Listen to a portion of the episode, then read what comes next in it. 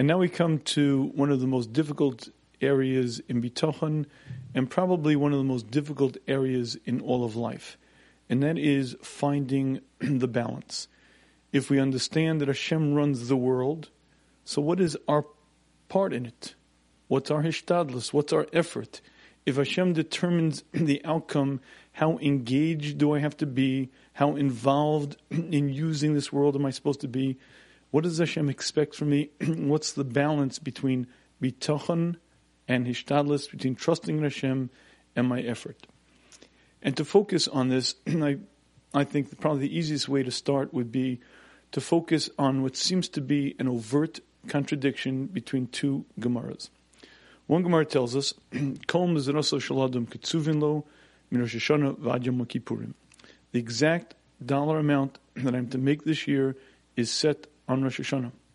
If this year I'm to make a fortune, if this year I'm to make a pittance, that exact amount is set on Rosh Hashanah, chutz, with the exception of Otzos Shabbos, Yontif, and Otzos Banov Talmud Torah. Three areas stand outside that decree. Monies that I spend on Shabbos expenses, money that I spend for Yom money that I spend for my children's Torah education. In those three areas, if I spend more, they give me more. If I spend less, they give me less. Other than that, the exact amount of money I am to make this year is set. If that amount is five thousand dollars, fifty thousand, five hundred thousand, whatever that amount is set on Rosh Hashanah. So let's call that Exhibit One. But let's look at another Gemara, Brachas, that seems to be an overt stirah to that Gemara.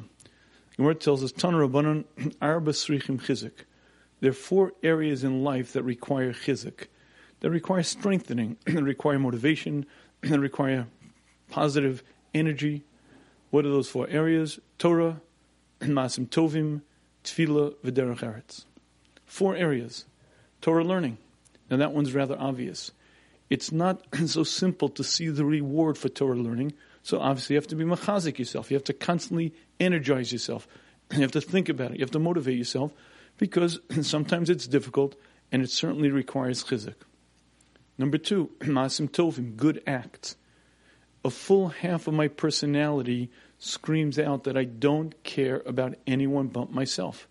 So for me to learn to be other centered, for me to train myself to actually care about other people requires chizik, requires motivation, requires drive, requires focus. Area number three is tefillah, davening. This is also makes sense because davening is often very difficult. It's very difficult for me to recognize that I'm speaking to Hashem right here, not 13 billion light years up there in heaven, but that little me am having a conversation with the creator of the heavens and the earth right here. And feeling that, having that become my reality, is certainly something that requires chizik and requires strengthening. So the first three in the list make a lot of sense. But listen to number four. Number four is derech eretz. What is the fourth area of life that a person must constantly motivate themselves towards, must constantly psych themselves up about? Derech Eretz says Rashi, im uman lumnoso. if he is a craftsman, he has to constantly motivate himself in an area. Im socher, if he's a merchant, he has to motivate himself in his merchandising. If he's a warrior, he has to psych himself up before he goes to battle. What Rashi says is this area called Derech Eretz refers to all our engagements in this world. Before you go out into the marketplace, you study the opportunities. You look at what's out there and you go out there with vim, with vigor, with energy. You study what's there and proceed with tremendous focus. And when you come back, you re psych yourself, motivate yourself again. And what Rashi is telling us is when you're involved in this world, in any activity in this world, it requires chizik. And this seems to contradict the first Gemara. Because if I know that the amount of money I'm to make this year has been set on Rosh Hashanah, okay, let me work a little bit, an hour or two a day, maybe. but what's this chizik going out there, motivation with drive, with energy? Take it easy. It doesn't really matter. Hashem determines what will be. My job is to go through the motions, do a little bit, but surely not to be machazik myself, not to motivate myself, not to constantly get psyched up. And these two Gemaras seem to be in contradiction. And what I'd like to do to answer this is see if we can tease apart the two roles here. To take and separate Hashem's role in the equation, our role in the equation, and then see if we can find the Pesher Dover, if we can find the balance in between. So let's begin with Hashem's role. What's Hashem's role in the running of this world? So let's focus on an interesting losa say in the Torah. The Torah says losikam, don't take revenge. Now normally you assume don't take revenge because it's a humanistic, logical mitzvah. Listen, if some, someone did you a disservice, if you're going to take revenge, it's going to lead to arguments, to strife, to machlokas.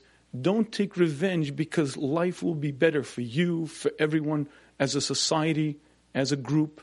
Certainly don't take revenge because it makes sense. And while that might be true, the Sefer Chinuch says that's not the tam of the mitzvah. The underlying principle of the mitzvah is don't take revenge because when you take revenge, you're imputing powers to man that he doesn't have. When you take revenge, you're implying that that human being hurt you. You're avenging the evil that he did to you, and you're saying with that that he harmed you. Says the Sefer Chinuch, you have to understand that he cannot touch you. If that pain wasn't coming to you, it wouldn't have happened. If that harm wasn't slated to happen to you, he could never have done it. By taking revenge, you're denying Hashem's role in the world. You're pretending that human beings are powerful. You're pretending that human beings can change your destiny. No human being can touch you. No human being can harm you. And explains the Sefer Chinuch, that's why the Torah says, Lusikam, because I have to, re- have to recognize that he is not powerful. He's but a messenger. And this concept is the underpinning of our entire belief system. The HaLevavos explains that I have to know clearly that no human being can harm me. You can scheme, you can dream, you could have the best laid plans in the world. If that pain wasn't destined to come to me, you cannot bring it about.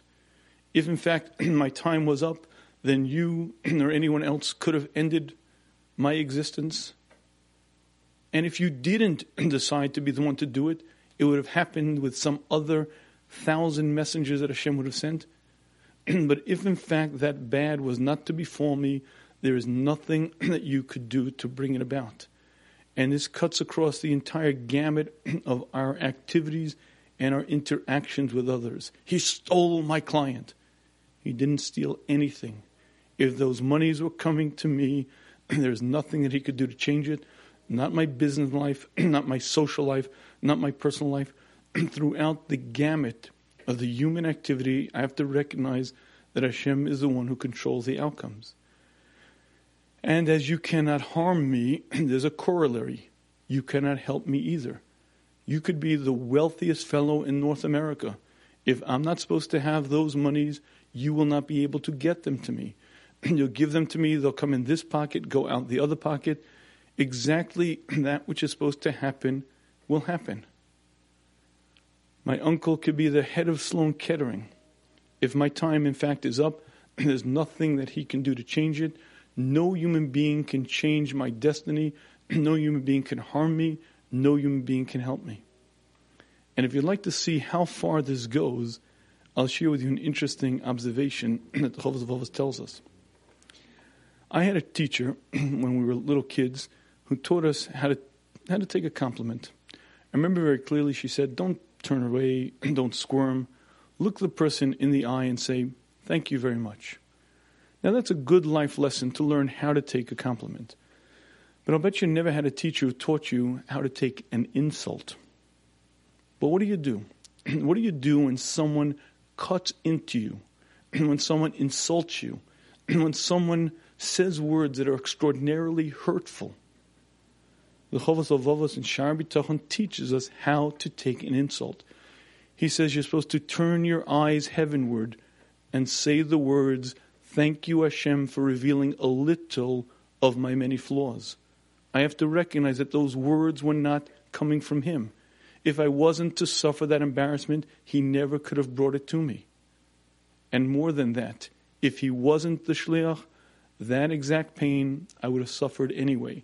I would have tripped going up the stairs. I would have spilled a plate of hot, hot soup upon myself. That pain was coming to me, and this person is but the messenger. I didn't ask you to be the nunnik to deliver the message, but those words are not spoken from him, they're spoken from Hashem, and I'm supposed to hear them. And this concept is so powerful and so pervasive that it changes every relationship we have with every human being. As a mushal, imagine the following. Imagine that we're in a large room, I'm speaking. Imagine I'm speaking into a microphone because it's a large area. And at a certain point, I look at you and I start calling you names. You're a bleepity bleep, and I call you every name in the book. First, you turn red, then you turn white, and then in your anger, you get up and you're, you're furious. And you run over to the loudspeaker and boom, punch it right in the subwoofer. Now, that would not be very intelligent. If you were to come over to me and punch me, we could debate whether that's a smart reaction or not. But walking over to the speaker and punching it doesn't change anything because it's not the metal, it's not the grill, it's not the speaker, it's the person behind the microphone who spoke the insulting words to you. And I have to recognize that when a human being says words to me, those are words that are being delivered, being delivered, spoken by my Creator and I have to recognize that no human being can harm me, no human being can help me, and all of this is directed by Hashem. And this concept is the basis of our entire belief system. This concept is everything that we do in this world. And as a mushal to fully understand it, the next time you're walking on the street, imagine the following. Imagine that I'm covered by a lucite bubble. I could see right out of it. It's very clear, but nothing can penetrate. You could try to punch, won't come in. You could try to throw stones, won't come in. Cars can't crash through it. When I walk the streets, Hashem is there, right there with me, protecting, guiding, forever there. And no human being can change my destiny. That's the basis of our Emunah system, the basis of all bitachon, knowing that Hashem is there and no human being can harm me, no human being can help me. Hashem determines every outcome and it cuts across all human interactions, cuts across all areas of my life, my wife, my children, my house, my job, my promotion, my success. All of this, the outcomes are determined by Hashem. And that's Hashem's part in the equation. Hashem is the creator, maintainer, orchestrator of all the physicality and all interactions of human beings. So the question is, what's my role? What's my part? And to understand that, let's focus on a different area. Rabbeinu Bachai makes an interesting point on Parshas Noach. he says the Torah is very lengthy and very detailed in describing the Teva. The ark that Noach built was 300 amas long, 50 amas wide and 30 amas tall. Ask Rabbeinu Bachai the question, what do we, thousands of years later, need to know the exact dimensions of the Teva? It's irrelevant. Why did Hashem bother putting in pasuk after pasuk to describe what the size and dimensions of the Teva were? We don't need that information. Rabbeinu Bachai says the Torah is teaching us a very important lesson. Do the math. Let's assume that an am is about two feet. This teva was approximately 600 feet long. 50 amas wide makes it about 100 feet wide, about 60 feet tall. Imagine a boat that's 600 by 100, 60 feet tall, and then imagine taking all of the animals in creation and putting them into that boat. By the twos and by the sevens, the hippos, the giraffes, the zebras, the orangutans, the large and the small, Says Rabbeinu Bachai, you'll quickly recognize that all the animals in the world could not possibly fit into such a small area. Fifty such tevas could not house the animals in creation. The Bronx Zoo is on 265 acres, and it does not contain all the animals in creation. Explains Rabbeinu Bachai, that's what the Torah is teaching us. That Hashem said to Noah, you have to do something. You cannot possibly build a teva large enough to house all of the animals. But on the other hand, you can't do nothing. You have to do as much as you can. what can we expect a man to build? We can expect you to build something about this size. And once you've done that, then you're allowed to rely on the miracle. And then you rely on the fact that Hashem will figure out how to scrunch down the elephants and the hippos to get them to fit. And says Rabbi Bachai, this is an operating principle in the entire Torah. the Torah obligates us to go in the derech in the way of the world. We have to do as much as we can. Once we've exhausted the derech once we've done as much as we can, then and only then can we rely on the miracle. But our job is to use the derech the way of nature, the natural course of events. And explains Rabbi Bachai that you'll see this over and over throughout Tanakh. Look at Yehoshua. When Yehoshua brought the Jewish nation into Eretz Yisrael, they were fighting against giants living in fortified cities. According to the normal course of events, the Jews should have been killed. But the Jewish nation won every battle with overt, obvious miracles. Not a single Jewish soldier died. In one battle, one Jewish soldier died, and the question was, who sinned? So I asked Rabbi Chai, wait a minute. If Yehoshua knew anyway that it was going to be miraculous, why did he tell the people, don your armor, sharpen your swords, get ready for battle? It was going to be a miracle anyway. Explains Rabbeinu Chai that this is the principle. You have to go in the derech teva, in the way of nature. once you've exhausted, once you've done as much as you can, then you can rely on the miracle, but not a moment before. And if you'd like to see one of the greatest illustrations of this, the HaLevavos brings down a powerful example. Hashem said to Shmuel Navi, I no longer want Shaul to be the king. I want you to go to Yishai. One of his children, one of his sons, will be the future king of Israel. Says Shmuel to Hashem, Eich Elich, how can I go? V'shama Shaul, Shaul, the king will hear, Vargeni, he'll kill me. If Shaul hears that I'm going to anoint another man in his stead, he'll kill me.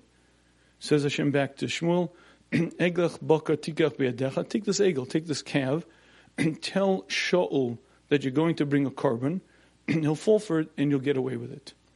Ask the HaLevavos, wait a minute. This is HaKadosh Baruch Hu speaking to a Navi Hashem.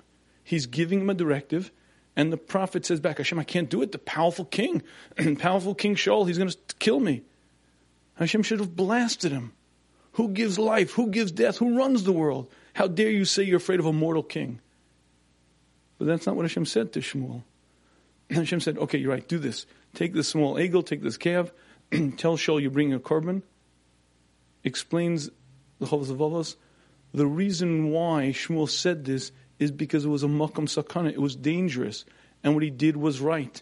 and Hashem agreed, kavayachal, and Hashem said, good, here's the plan and explains the HaLevavos. From here we see that even a Navi, given a directive straight from Hashem, is not allowed to put himself into a Makam Sakana, into a place of danger, because we're obligated to go in the ways of the world.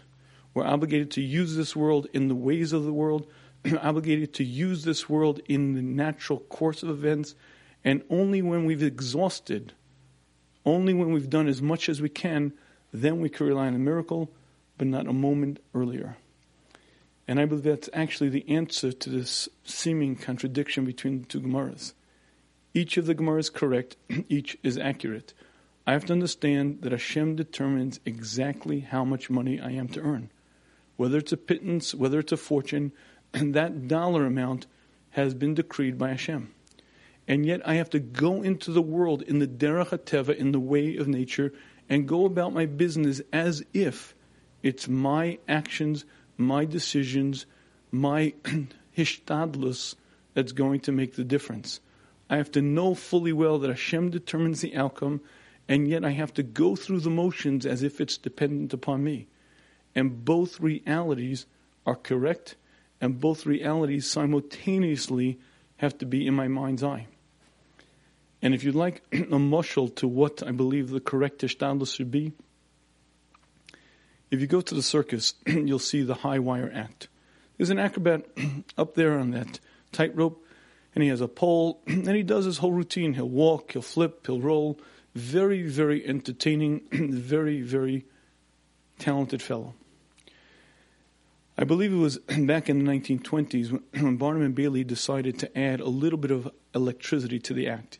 You see, if you go to the circus today, you see the acrobat up there, you see that he's way, way high up, but you and he and everyone else gathered understands that if he slips, he falls to the safety net below, a little bit embarrassed, but healthy and well to tell the tale after.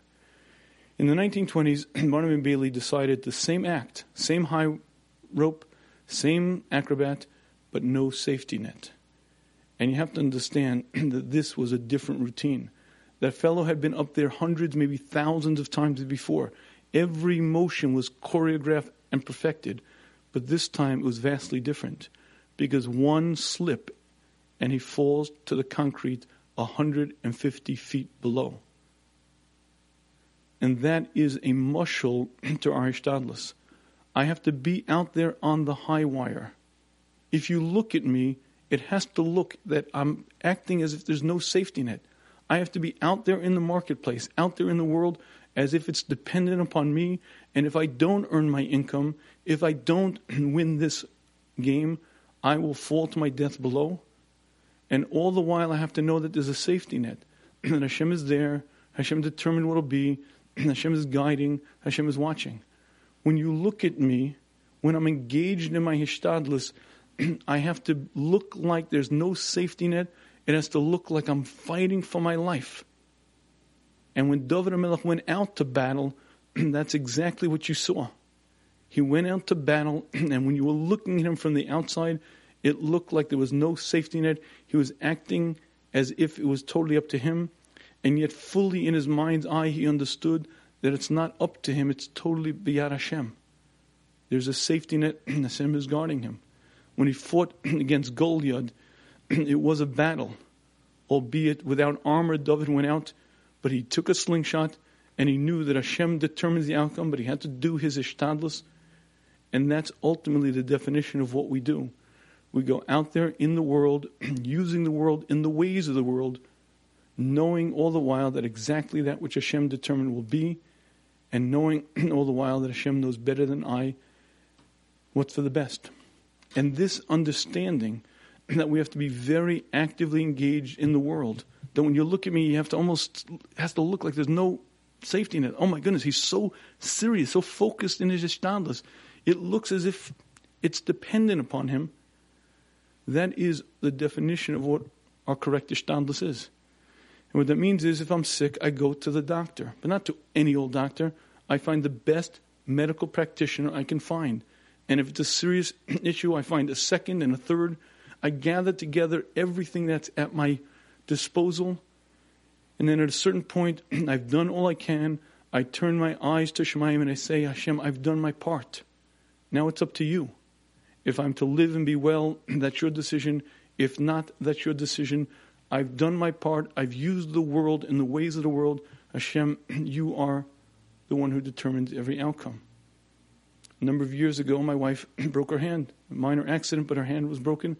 We found the finest hand surgeon we possibly could find. And you just go, whatever, find somebody. Look it up in the Yellow page. Go find a, anybody. You look for the best you can find because that's the derech hateva. That's the normal course of nature that's the normal way of doing things. And when you go to work, you're very focused, very diligent, and you look at it in a very, very real way. You find the best possible work environment that you can find. There are many considerations, but the primary one has to be I have to earn this amount of money. And you go about your derech in the ways of the world, and you know that what Hashem determined will be. And this applies across every activity that we'll engage in. when you're going out to find your mate, there's a very real hishtadlus you're supposed to do. You can't just sit back and say, whatever. In the right time, the right one will come. Hashem knows exactly who I'm supposed to marry. I'm just going to wait in the beis medrash. Hashem will bring her to me. You have to go out there and do the normal activity. You have to go about the world in the ways of the world. You have to network. You have to speak. You have to do whatever you do that's considered the right ishtadlus. And oftentimes, it's difficult to find the balance. How much effort am I really supposed to put in? When am I supposed to stop? How much is it that a person is obligated to do? when is he allowed to say, I've done as much as I can? And if you'd like to understand what the right hishtadlus is, let's go back to our mushal because I think it well defines it. Imagine for a minute the following. I want to know what's my proper hishtadlus for earning a living. Take Hashem out of the picture. You're up on the tightrope. There's no safety net.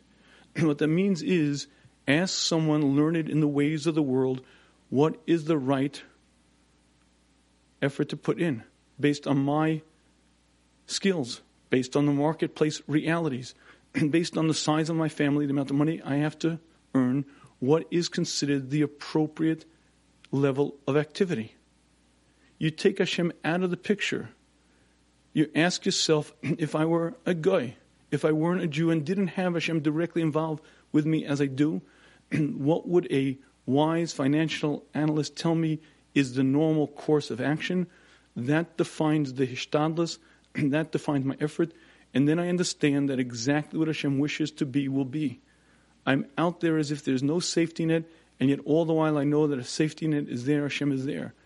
And this concept applies to everything. If you want to know what the right hishtadlus to do is, imagine that Hashem isn't involved in the running of the world. imagine that it is up to your hand, your wisdom, your activities. What would the normal course of nature demand? When you get behind the wheel of your car, you put a seatbelt on. Well, come on, how many people get into accidents anyway? 300 million people in this country, only 50,000 die a year on highway accidents. The odds are infinitesimally small that I'll, you know, I'm not going to get into an accident. But that's not the right hishtadlus. the right hishtadlus is to understand that Hashem wants me to go in the ways of the world. It's dangerous to drive. It may be dangerous in general to drive on the highway, but certainly without seatbelts. the Derech HaTeva demands that I take Hashem out of the picture. If Hashem wasn't guiding my car, if Hashem wasn't guarding me every moment, what would be the right way to act? The right way to act is to buckle up. And then I know that exactly that which Hashem has determined will be if I'm to live to 120, if I'm to get hurt, whatever the results are, completely Meis Hashem, but I've done my part. I've gone in the ways of the world. And again, the way to determine it is to imagine if it could be that Hashem's not involved. And if Hashem is not involved, what would a wise person learned in the ways of the world tell me is the right Ishtadlus? That defines my effort, and then I know that exactly that which Hashem has determined to be will be. However, there's one very, very important caveat, one very significant proviso. Imagine the following. Imagine I have a retail store. And it's a very successful retail store. It's been open for 20 years. And I'm making lots of money, hand over fist. I'm doing phenomenally. But, you know, the economy changes, marketplace changes come about. And one day my CFO comes in and says, listen, boss, I got to tell you, we're losing money. You know, they opened up across the street, down the block. If we don't open on Saturdays, we're gonna we're gonna go bankrupt. We have no choice, boss. We got to open on Saturday. So listen, I say to myself, wait a minute. The Derech HaTeva demands that I open on Shabbos. I have no choice, right? Because you told me that we're obligated to act in the ways of the world. we're obligated to act in the ways of the world, and the ways of the world demand that I open on Shabbos. So obviously, I have to open on Shabbos, right? Mm, well, not so fast. and this is where things get a little bit more complicated. You see, the question I have to always ask myself is why is it that Hashem wants me to use this world in the ways of the world? Why is it that Hashem wants me to work for a living? Let's keep in mind the fact that Hashem has a lot of money. Hashem has lots and lots and lots of money. Hashem owns corporations. Hashem owns real estate in Manhattan. Hashem owns diamond mines in South Africa. Hashem owns oil wells in Saudi Arabia. the gross production of planet Earth belongs to Hashem. Hashem has lots and lots of money. And Hashem doesn't need me to work to earn a living. The reason why Hashem wants me to work and to earn a living is because that is the ultimate life test. And that's an opportunity for me to grow, for me to see behind the veil, to recognize that it's not my hand, not my business acumen, not my wisdom that earns me my keep, but I have to be in the thick and thin of it, much like the Imals needed needs, because when they had needs, they reached out. When you're actively engaged in this world and it really looks real, and it really looks like you have to pay the mortgage, you have to pay the tuition bill, and if you don't do this, you're not going to make it, then you can be tested, then you can grow. And the question is not how much you earn, but always how you earn it. Are you honest? Are you ethical? Are you nosev and nosem be'emuna? Do you see Hashem in your daily work? And what you have to understand is that we Jews have many, many commandments. On the 15th of Nisan, we are commanded to eat matzah. On the 15th of Tishrei, we're commanded to pick up a lulav. On Yom Kippur, we're commanded to fast. And during the day, we are commanded to work. Why? Because it's a mitzvah, much like any other mitzvah. Part of my growth, part of my changing, part of my becoming a different human being is being in the thick and thin of life. Some people work more, some people work less. There are different times of your life. But a major part of your life test is how you'll use this world. When you have to go out there and be active in the world, will you do it with a sense of understanding? will you do it knowing that you're really not the one who determines the outcome? You're being filmed but you're operating, you're acting against a bluff, against a mop. And really, it has nothing to do with your hand. And the point is that when you go to work, you have to recognize that it's what Hashem wants you to do, and you're following the system that Hashem gave us. You're following the Torah. Well, let's come back to our question. When my CFO says to me, listen, boss, if we don't open on the Sabbath, we, we're going bankrupt. So the Derech HaTeva, the way of nature, demands that I open on Shabbos. But I'm only using the world in the ways of the world because that's what Hashem wants me to do. But Hashem also said in that very same Torah not to work on Shabbos. Uviyom Hashvi Tishbos, rest on the Shabbos. So I can't say that I'm using this world in the ways of the world because that's what Hashem wants me to do, when Hashem clearly said, don't work on Shabbos, and that trumps your mitzvah of earning a living. And this is the point. I have to use the world in the ways of the world as bracketed, as defined by the Torah. The Torah defines how a Jew should act, how a Jew should live, how a Jew should go through his daily routine.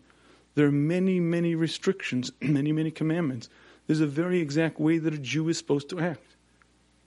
I'm supposed to be a responsible citizen, and I'm supposed to learn, and I'm supposed to daven, and I'm supposed to be a husband, and I'm supposed to be a father, and I'm supposed to be a member of the community, and all of the requirements and all of the gedorim of the Torah define how it is that I go about this derech hateva.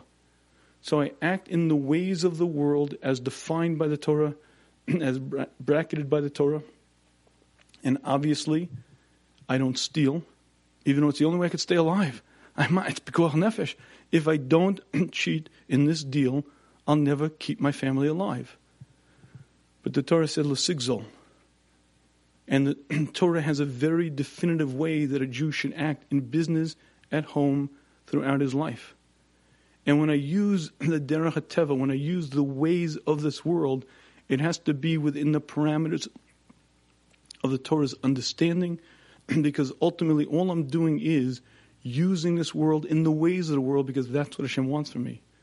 But Hashem wants me to do that under certain conditions, under certain ways, with certain understandings, to do certain things and not to do other things.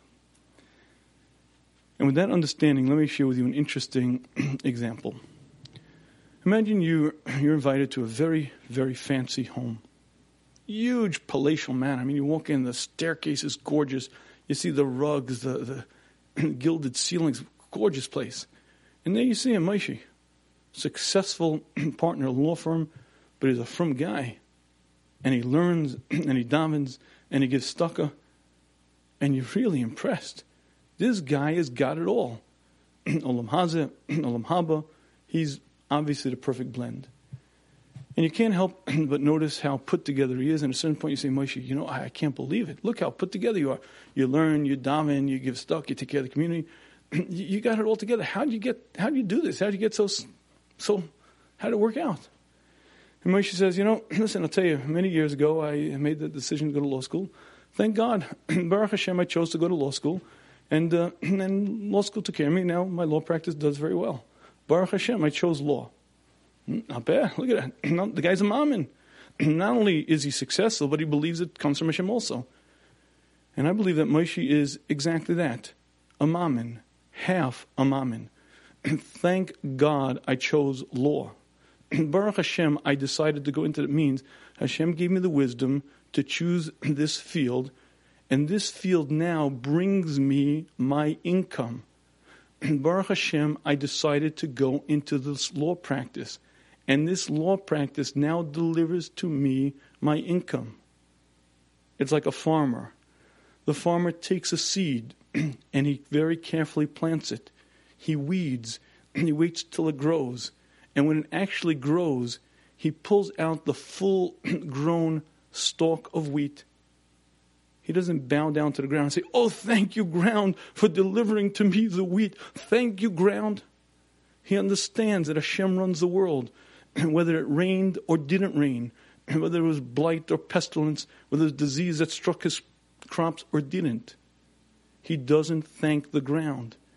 And you don't thank your law practice or your medical practice or your business acumen, and you understand that it had nothing to do with any of the realities that we understand. Hashem is the one who determines how much money I have, and had it not been law, it would have been something else. I'm obligated to go in the ways of the world. I'm obligated to be very proactive. And I have to recognize that it's nothing, nothing to do with this world, nothing to do with the sibos, the things that I choose. Hashem is the determinant. Hashem defines every outcome, sets it into motion, and determines what will be. And this balance is arguably the most difficult one that we'll be challenged with throughout our life. both of these Gemaras are 100% accurate. I have to go into the marketplace knowing fully well that on Rosh Hashanah Hashem has determined exactly how much money I am to make. Hashem has a very good understanding as to what my needs are. Hashem knows very well what I require. And I have to know that Hashem has decided exactly what I'll be. But I can't be lazy about it. I can't just say, whatever, I'll take it easy. And as a matter of fact, if I do just that, it's very unlikely that I'm going to get that which I was supposed to. Let me give you a mushal. Let's imagine it's Rosh Hashanah. and imagine I'm in shul, my talus over my head, and I'm shuckling away, davening, davening, beautiful, wonderful. All of a sudden I hear a bas kol, a voice from Shamayim. Schaefer, yeah, what, what? I was sent from heaven. Yeah, what, what, what? I was sent to tell, what? Tell me. I was sent to tell you that this year you'll make a million dollars. Whoa, a million bucks. This is great. I walk out of shul happy as a lark. Now listen, I heard the heavenly voice, a baskol, a malach. I know exactly what's going to be. That year, I quit my day job. I don't even look in the papers. I don't do anything because I know what's going to happen. The money is going to come rolling in. If I do that, what do you think is going to happen? I'd like to share with you that if I quit my day job and I don't put in a normal ishtadlis, most likely what's going to happen is that I'm going to go hungry that year. Because you see, when Hashem decrees how much money I am to make this year, there's a proviso, there's a tanai. And provided I do what I'm supposed to do to earn a living, I go out and get a job. If I'm sick, I find a doctor to stay healthy, I eat right, I exercise. Those are the normal ways of this world. And if I decide I'm not playing along, I don't like the game, I'm not going to work, most likely what will happen is that amount of money I will not earn. And I want to share with you another observation that's very significant. The exact same concept applies to finding your bashert. Gemara tells us 40 days before a person's born, Hashem says, Bito leploni. Before a person's born, Hashem says, for you, this is the perfect person, that's your bashert. That's perfect, set up, my bashert. My bashert, it's going to be great. Let's say a young man decides he's 25 and he's sick and tired of this dating game. It's rejection and it's, I'm, I'm out of here. I'm not getting married. What do you think is going to happen? Most likely he will succeed in not getting married. You see, when it's bashert, when Hashem decrees what will happen, Hashem doesn't handcuff a human being to a particular destiny. Hashem makes it accessible and available. This is what's ra'i, this is what's proper, this is what's good for you. But you have to go out and do your part. To get married, you have to go out and find her.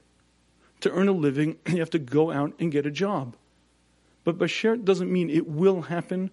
Bashert doesn't mean it has to happen. Bashert means that Hashem decreed this is what's appropriate, this is what's right, it's accessible, it's available, provided you do what you're supposed to do. If you do your hishtadlus properly, if you're responsible, if you're prudent, and you go out there in the ways of the world, you'll earn exactly what you're supposed to earn, whether you did this or that, that or this. It doesn't matter. But if you don't do what you're supposed to do, then most likely all bets are off. Sometimes it is that Hashem will deliver that anyway. Sometimes, for different calculations and different reasons, Hashem will deliver, whether it be the young woman or the money or whatever. But in most most situations, if you don't do what you're supposed to do in the Derech HaTeva, you won't get it. And both of these Gemaras have to be ever present in our mind. I have to know that Hashem determines exactly how much money I'm going to make, and I also have to be machazik myself when it comes to earning a living. I have to go out there with energy, with vim, with vigor. I have to constantly read motivational materials if I'm in sales or if I'm operating a business because I have to stay at fever pitch because I have to be very, very focused, very driven. And I can't let myself get down. but wait a minute, you just you told me Hashem determines how much money. you have to be so serious, fever pitch, read motivational material. Why? Because that's the derech teva. When you're going out to earn a living, that's the way of the war world. If you go out to war, you engage in battle with tremendous focus. You don't just pick up a sword, hey, whatever, let's come on, we'll do a little battle over here. you go out to war with a very real focus, and you go out into the marketplace with a very real focus. I use the world in the ways of the world, and I know that exactly that which Hashem determined to be will be. I don't take revenge. Why? Because I know that no human being can touch me. You can't hurt me. You can't help me. Hashem determines every outcome. If you insult me, I don't scream back at you. You're but the loudspeaker. I recognize Hashem's involvement in every outcome in the world, and yet Noah was obligated to build that teva. Do as much as you can to build a teva large enough to fit all the animals in creation. We can't expect that from you. To do nothing also can't be done. You have to do as much as you can. 300 amas, that's about right. And that's why Rabbeinu Bachai says that's how large the teva had to be. when Yehoshua brought the Jewish nation into Eretz Israel, guard yourselves Put on your armor, sharpen your swords, get ready for battle. Even though they knew there'd be miracles. And when Shmuel HaNavi was told by Hashem to go out and appoint a new king, he said it's a makam sakan, it's dangerous, it's not the appropriate ishtadlus, and Hashem agreed. And we are obligated to go in the ways of the world, and that cuts across every interaction that we're involved in. But that interaction and those involvements have to be within the framework of the Torah's understanding. I don't work on Shabbos. I don't cheat. I don't lie. I don't steal. Because when I'm using this world in the ways of the world, it's because that's what Hashem wants me to do. I eat matzah on Pesach. I pick up a lulav on Sukkot. I go to work because Hashem wants me to do this. This is one of the great life opportunities to grow, and it's defined by the Torah's understanding of how I'm supposed to act, how I'm supposed to do it. I'm supposed to be very focused, very, very fever pitched, but all the while knowing that it's completely Meis Hashem, and all of my actions are defined and guided by the Torah's definitions. And this is one of the most difficult balances we'll ever try to achieve, and this is one of the major, major opportunities of growth. Working for a living should be enjoyable. working for a living is a mitzvah, but working for a living is one of the greatest opportunities for a person to reach a different level of understanding, a different level of recognition, for him to grow and reach his purpose in creation. And let me close with one last thought. The Brisker Rov was a tremendous leader in the Yisrael, and he was also a Rosh Yeshiva. And there was one young man who was in his yeshiva who was a very solid fellow, learned basmada, did very well, and at a certain point, this young man left yeshiva and went out to earn a living, went into business.